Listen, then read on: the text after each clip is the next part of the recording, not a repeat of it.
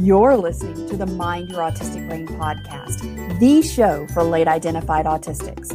Each week, you will hear the autism journey of another late identified person, including their hardest part, their best part, and insights they share just for you. So you know you are not alone on this journey, my friend. Find your person and community here each week. And don't miss the special editions of Creator Spotlight and Hot Topic with your hostess with the mostest, Social Autie. That's me, Carole Jean. Let's get started.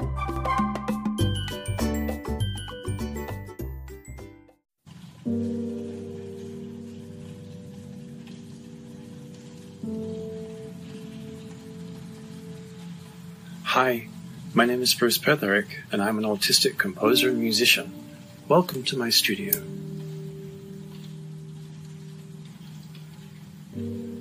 On Friday, October 9, 2020, the first single of my upcoming album will be released. The single is called Embracing the Dark, and the album is called Dancing with Darkness.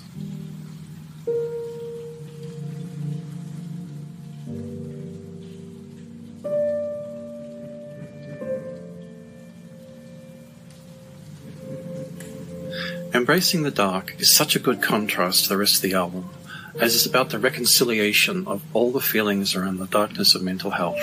It is, perhaps not uplifting, but an honest statement of the balance between the light and the dark of our lives. Balance.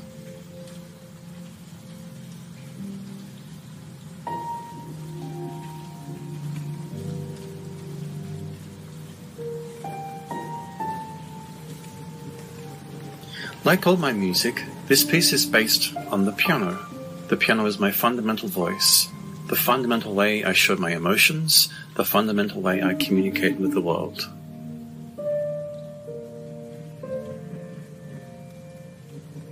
Although the main sound of Embracing the Dark is an acoustic piano, I also love the sound of electronics and synthesizers. In the single version, I've added some manipulation of the piano sound to give it a more contemporary feel. Of course, I've also added some subtle rainfall to the background as well. The version of Embracing the Dark on the album will just be the acoustic piano, so you can contrast the differences.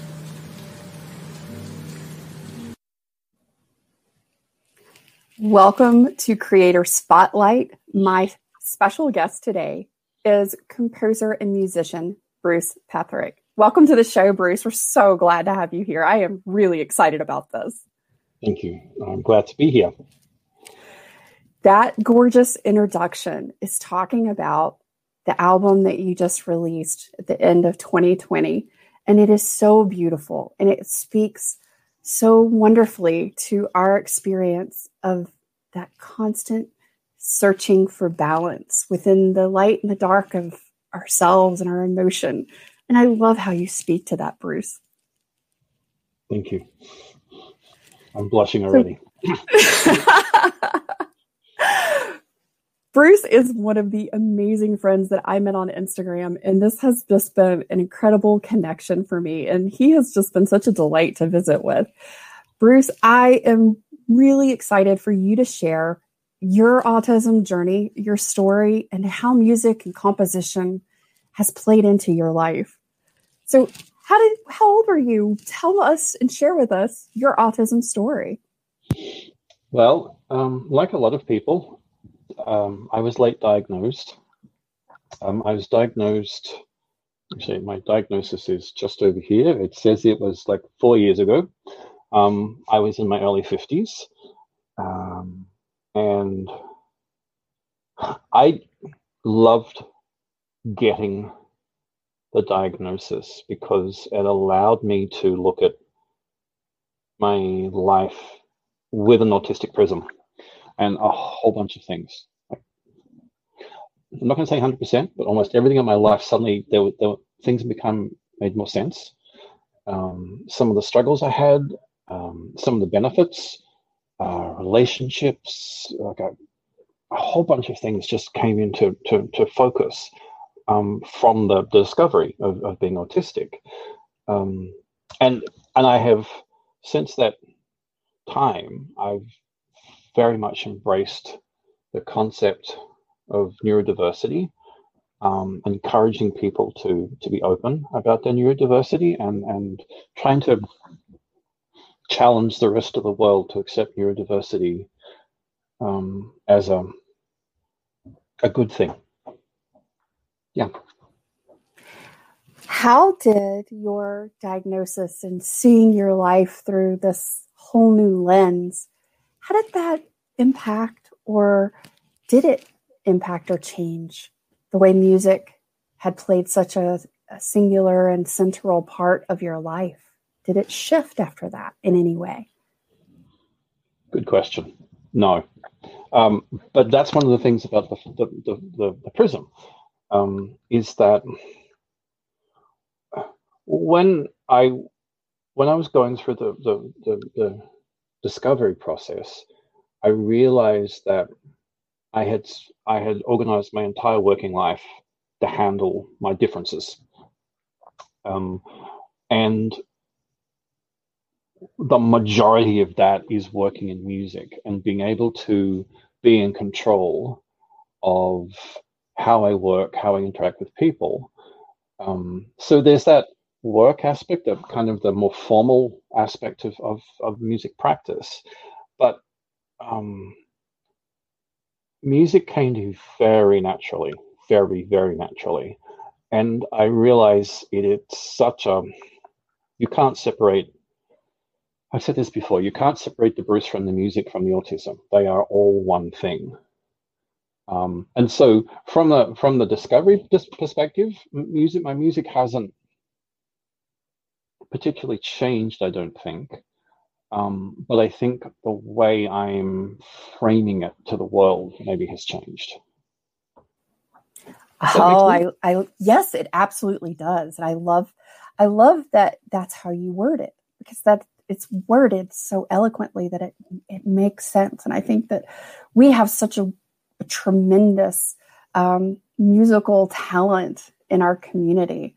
Um, especially mind your autistic brain. I mean, every day I'm meeting more and more musicians and people who are so incredibly in, entrenched in music in our lives, you know, be it from an appreciation standpoint to a performance standpoint. And I know for me that, you know, I loved how you said, you know, you can't separate Bruce from the music and autism. It's it's all one. And I completely agree with you. Um, I started playing piano when I was five, and it has always been this very central part of who I am. And I wouldn't say that I would separate music from myself or myself from my autism. It is one encompassing yeah. existence, right? Yeah. Um, but I love that your your perspective in how you are presenting your music to the world has altered in such a way. Because just the title of your album that you most recently released would you mind sharing some of the the background to that and sort of your intention with the music in this? This one's um, naming a piece of music is one of the in fact I, I, think, I think it's possibly the most difficult thing that i i i, have. Um, i have been composing since i started learning about music when i was like 14 15 um, and when i was really young the pieces were like you know song for my cat and i, wrote a love song for a, a, a young woman i high school romance grade nine or grade 10 um, it, it was the words i love carol but i, re- I reversed it so it was lorach volley and just silly little naming naming things like that. And it, has been a um, even as a comp- composition teacher i encourage my students to really think about what the title means because it's important but i'm hopeless at it really hopeless. But this album was kind of easy in in one respect. Um, the album's called Dancing with Darkness, and it is it all comes from a piece that I wrote from a very good friend of mine, Kiki, who I did a, a show with a couple of years ago. Um, Kiki Kiki has an interesting mental health journey. Um, she is um, lives with several different differences. Um, some that cause um, her great struggles in in, in public, um, and she runs an Instagram account called Dancing with Darkness, um, and talks. It, it, it discusses her um, journey, um, and for up here in Canada, we um, Bell Canada. So I don't know if it's connected to Bell US anymore, but um, they have a what's called Let's Talk Day, which is January. It's January 28th and 26th, and it's it, it, Bell Canada basically donates money to mental health, encourages people to talk about mental health. So last last year, 2020, I wrote a piece for Kiki called "Dancing with Darkness," um, and then got her permission to use the title because it's you know it's her Instagram account. Um, so that's where the title track comes from. And then during the COVID, I started to write pieces that talked about my my struggles going through the period. Um, at the start of last year, when COVID started, a lot of my work wasn't really affected. Um, uh, I was I was working at a church, and rather than just going to the church, we did it all online. And I was teaching choir, and rather than teaching at the school, I started teaching online, and uh, you know, et cetera, et cetera, et cetera. But I started to realize there were a whole bunch of things that I was struggling with. I'm just getting my um, my phone to make sure I get all my titles correct. Um, and so I started to write some of these pieces, and the titles are honest about what I was going through. Um, this is really terrible, me not knowing the title tracks, the titles from my own music. But so there was a lot of um, the kind of meditations. So um, on being present was about I'm present always in the music, but so often I couldn't find that presence in in my social life, especially during the during pandemic. And I'm being grateful. I'm terrible at being grateful. Not because I don't. I think this is an autistic thing. I think this is a really, it's a real uh, autistic trait. Is that when people compliment us, we don't take their gratitude. We think, how how how do we feel about how do we feel about what's going on? So if I do something, play a piece of music, and someone says that was beautiful, sometimes I go, no, it's terrible because I I know I made a mistake, ignoring their gratitude. So that meditation was being and, and, and being grateful. I'm being truthful to yourself again. So often, and especially during COVID, I would not allow myself to be sad. I would not allow myself to be lonely. I would not allow myself. Um, I wasn't being truthful to myself at all. And so, some of the titles in in, in the um, in the in the album are very self-reflective, um, and maybe a little questioning until you get to the end, which is uh, embracing the darkness and that's the that's the best thing about the whole i think the best thing about the whole album for me was going through these struggles going through the darkness and then at the end going i'm okay with that. You know i, I am okay with the darkness. I'm okay with how i am. Sometimes it's fantastic sometimes it's not but that's okay. How's um that? gosh that is just oh you just spoke to my heart so deeply. You really did. And i know that you just probably connected with everyone who is listening and watching that is such a a very human experience that so many of us have ex- have gone through and especially as autistics because we do tend to try and downplay others' acknowledgement and gratitude. And we tend to be those perfection seekers. Mm-hmm. that can that can in itself be quite a, a challenge and a struggle to just that was one of the things in the last few years I've just embraced, sort of embracing the darkness was I learned to embrace the messy and the imperfection. And that has been, I think, one of the things about your music that's really connected with me, Bruce, is that it does take you on this journey. And it, it's not just a journey sort of following along with you, but it's also this very inward and very personal journey of where we begin in our late identification sometimes and then and just in life and how we move through these different stages of awareness. And in all things finding and embracing the darkness at the end it's just being able to stand in the knowledge that we have both and in that finding that balance in both. You can't have one without the other. You can't have light without dark. You don't have it's not light is dark isn't the absence of light necessarily. It is it is its own existence and balance to what the light is. And i think your music just moves so beautifully through that one of the things you mentioned to me when we spoke before was that you do these meditation segments that you release. How is it that you moved into music that is meditative? And what was that a personal journey that brought you there? Was it through your meeting your friend Kiki that sort of brought you into the meditation aspect of it? What what culminated all of these beautiful ideas and practices together in your music? What a lovely question. Um, there's a there's a complex answer to this, but but I, I think I hope it's it's illuminating. Um,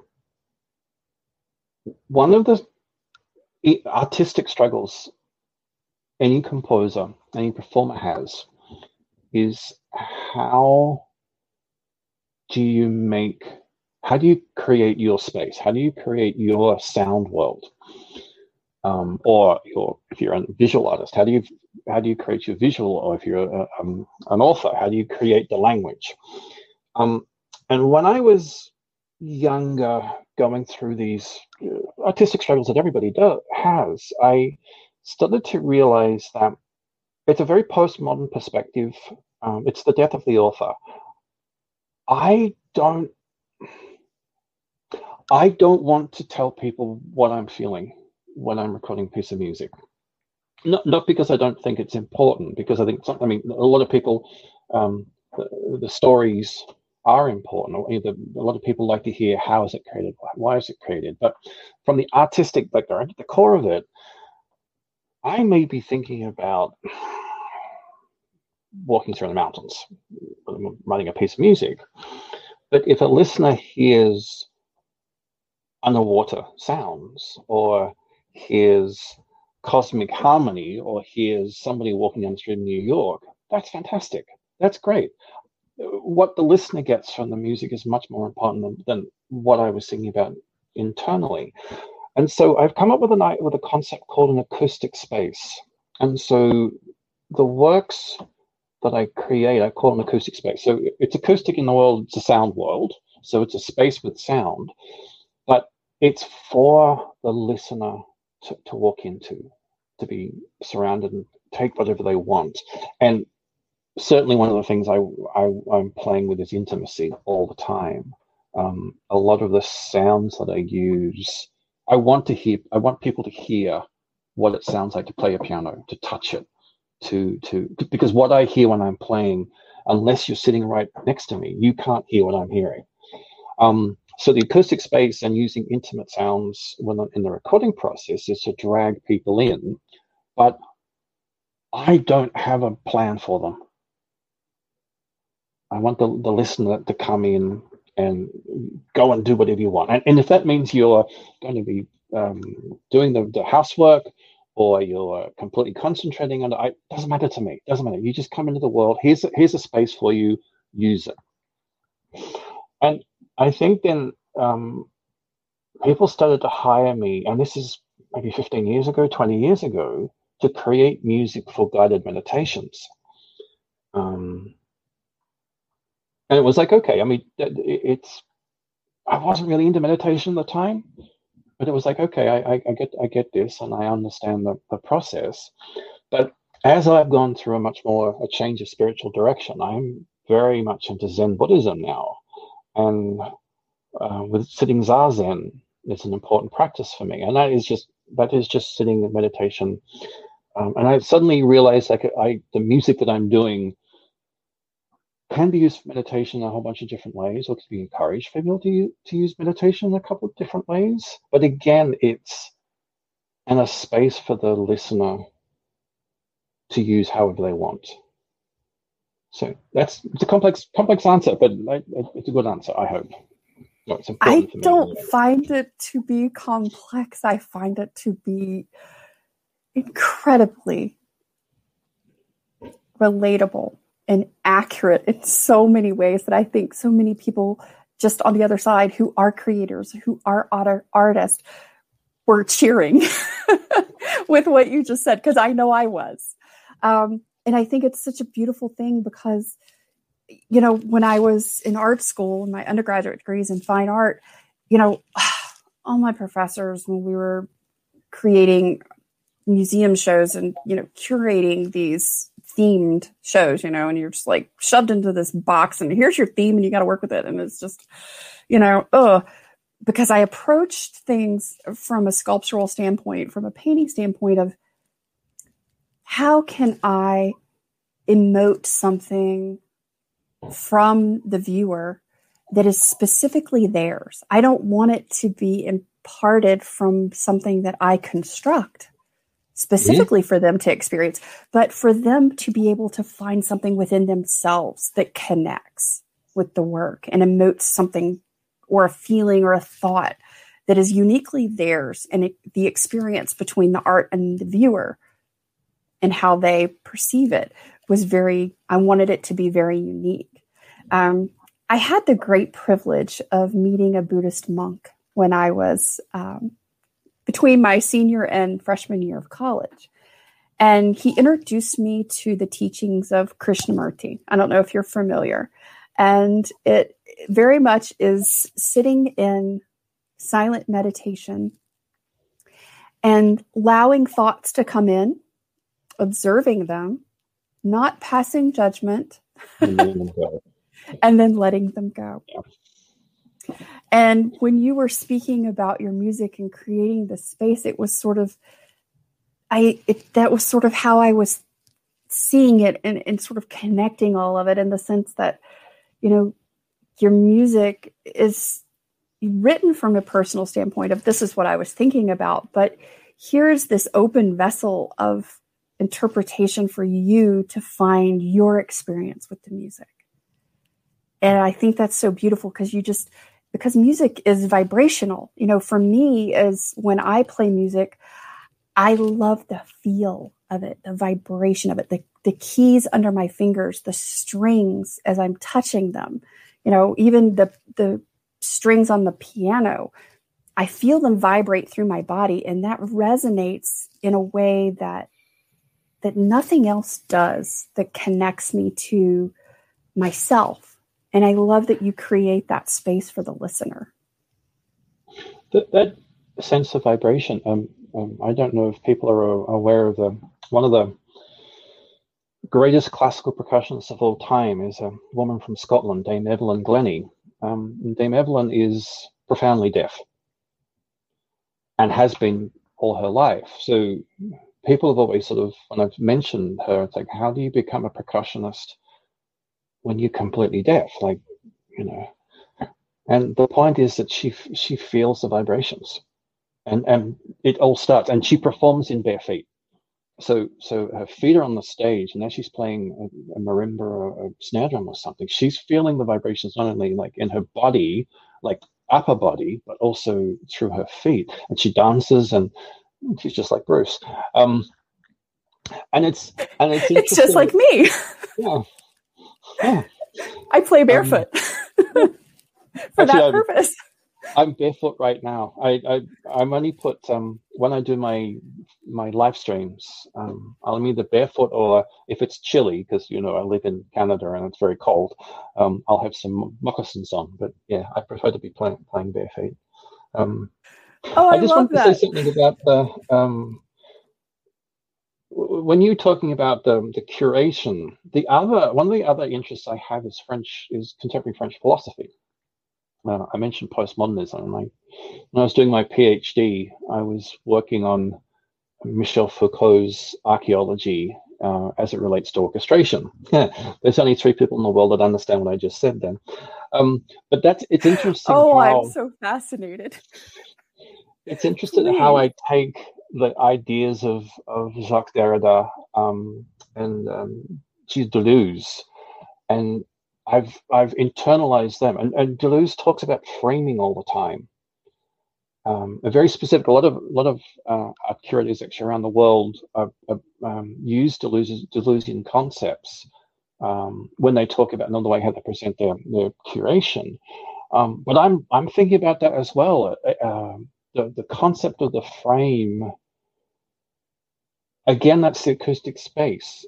Normally a piece of music is presented in a in a score in a box in a cd where i'm saying here's the cd or here's the listening but you have to think about the room i'm going backwards the room and and where what's happening in the room that's happening what is there is there sunlight streaming through the through your window? That's all part of the that's all part of the music it's all part of the compositional aspect of the music.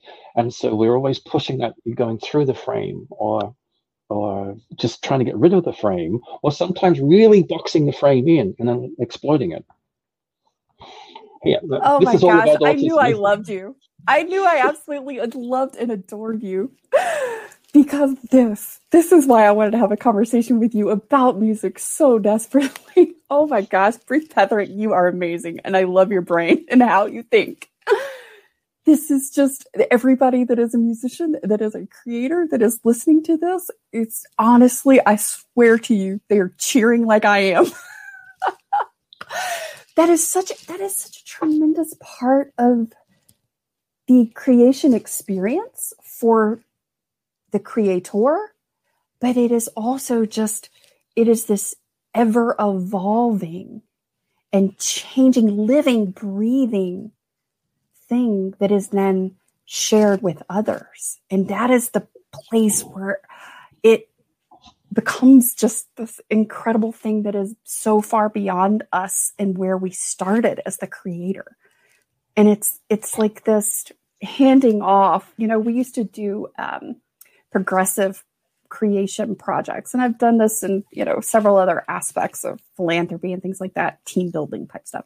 You know you start with one thing and the next person builds on it. And yeah. they share it with the next person and it evolves and changes and then someone adds to it or um, they they share their perspective on it and then oh then you see something a little different that you didn't see before. You hear something you didn't hear before because this other person has shared and put their interpretation of something on there. And it's this beautiful evolution to watch and experience. I've been involved with actually, um, uh, I, I, went to a residency in the Banff Centre, um, which is not too far away from where I live, um, a couple of years ago called The Art of Stillness. And it was a very influential, very influential workshop for me. But I met a fellow creator, Erica, from Chicago who she came to me on day one and said, "We've got to we've got to disrupt this process all the time." And I was like, "Oh, okay, that's kind of sounds really cool." And but what was great about Erica is that she would do something like you were just discussing in the team building thing, but she would try, she would disrupt it, not to be mean, but to open up more possibilities. Because very often even at, the, like a you know very uh, mature uh, I'm to say advanced people experience with an artistic project, you can get in direction and just go that way. And Erica just went would would was push it off into a distance, and it was like it was amazing that opening up. And I was going to say, I I am appreciative of what you've just said. I am grateful. There you go. Um, but I also, th- it's kind of interesting how when I'm talking to other creators, they miss the autistic aspect. And I think this is this is the this is the advantage we can have of because we see the world differently we see the world differently and and and it, that's from a from a creative point of view an artistic point of view that's brilliant that is so brilliant to be able to um, always be able to see something from a different angle um, and the experience we have to have in society is knowing when to allow that different view to to to to, to be take precedent and also know when to step back sometimes. Um, and I think that's one of the that's one of the challenges I've had. But I've been doing it for forty years, so I'm getting used to it. I am incredibly creative, as you probably can guess. Um, that sometimes when I'm working on a, you know, very professional, multi-million dollar musical, they don't want to hear my creative ideas all the time you know and, and and although in my head i'm going yes you do yes you do yes you do i have to think okay uh, that's okay. And you know uh, most of the times i work with larger organizations people have i mean now it's easier because i can just say look i'm autistic and these things are going to happen. But people would then often it would be after rehearsal. Now you want to say something. Tell me what you wanted to say. Like they're always open to it but i have to realize in the rehearsal room you gotta shut up. Much as I'm fighting on the inside. that that really is, I think, um, part of the struggle um, or the challenge. I wouldn't necessarily say struggle, but it's part of the challenge of finding that balance and just that awareness as neurodiverse people is that seeing that other people function in these collaborative, creative spaces very differently mm. where you know i've noticed that when i get together and i'm collaborating with other autistic creatives it is just this open flow of ideas and you know sometimes they're just pouring out and everybody's just throwing in and we're we're bouncing off and feeding off of each other and and we're going in all kinds of different directions but it's like it's this group culmination of appreciation and and taking those ideas very openly and not having that ego that comes in so often in neuro neuro complex collaborations where the ego does stop. You know this is my idea and you can't infringe on it you know because that does happen. And i'm sure you've experienced it as well. yeah, and, and look look i i have honestly my performing ego is the size of this planet.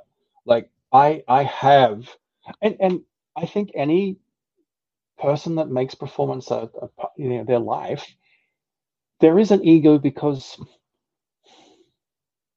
I have 99.9999% of the time, I have total confidence in what I'm doing when I'm on stage, when I'm playing. Um, it, it's always with open ears, um, but it's also I am performing in front of people. I don't want I don't want the adulation from the people, but I want to be playing the piano in front of people. That's you know, whoosh. But I can't understand how people can't control their ego in a in a team situation. Um, and I often will say, like, I got ego the size of the planet, but if you have a better idea, that's you know, I'll I'll go with it. You know. Care. I mean, I really don't care. I, if I'm still playing, I don't care. Right. Ultimately, if I'm doing what I love and I am meeting my needs, we're good.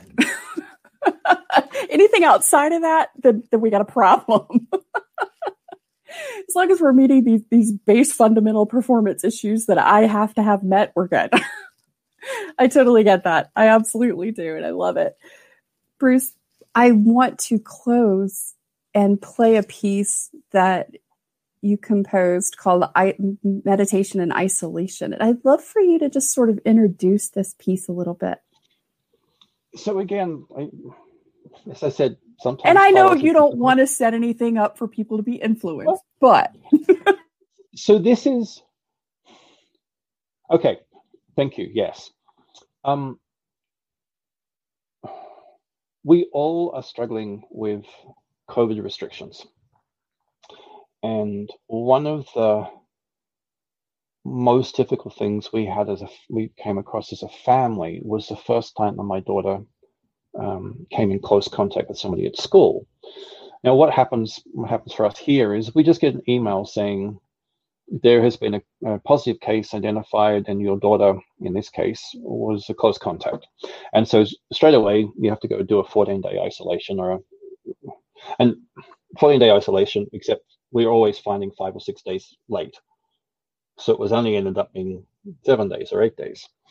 Um, and suddenly, our family life, which is pretty like we we have adhered to the regulations as much as we possibly can, and we're very we're all we don't want to none of us want to break break rules, but suddenly we had to have rules in the house which my daughter did not leave her room for seven days, and it was. Um, she is neurodiverse. She has ADHD and generalized anxiety, um, and she really missed the contact. So what I did was each day I took a photo to reflect, to, to, to show what isolation meant for my daughter Kaylee. Um, and I wrote little pieces, just short pieces to, to go with the photo, with the intention at the end this would be a this would be a, a, a piece. And it's what's funny about it is that it shows the photos were taken with very little reflection. I kind of every day I was like, okay, I need I'm going to take a picture of Kaylee's room or something, about Kaylee, and it would if it happened, I would immediately get my iPhone and right, this is it, boom, boom, boom, and then I would go down and, and play for a minute I think. So it's it's a little it's all these little bits all put together. Um, and normally I'm much more internally there's a, a emotion or an idea for peace means for me, but this was you're seeing little little fragments of thoughts. Yeah. Thank Ooh, you. I, I love that. I love that. So as you go into this piece and you're listening to it, you do know a little bit of the story on it. So that's okay. Listen to it in one respect, then listen to it again and see how it, in, it infects and influences and shapes your world where you are today.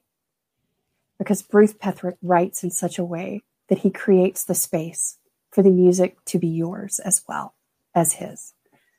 Thank you so much for being here today. Thank you for being the creator spotlight.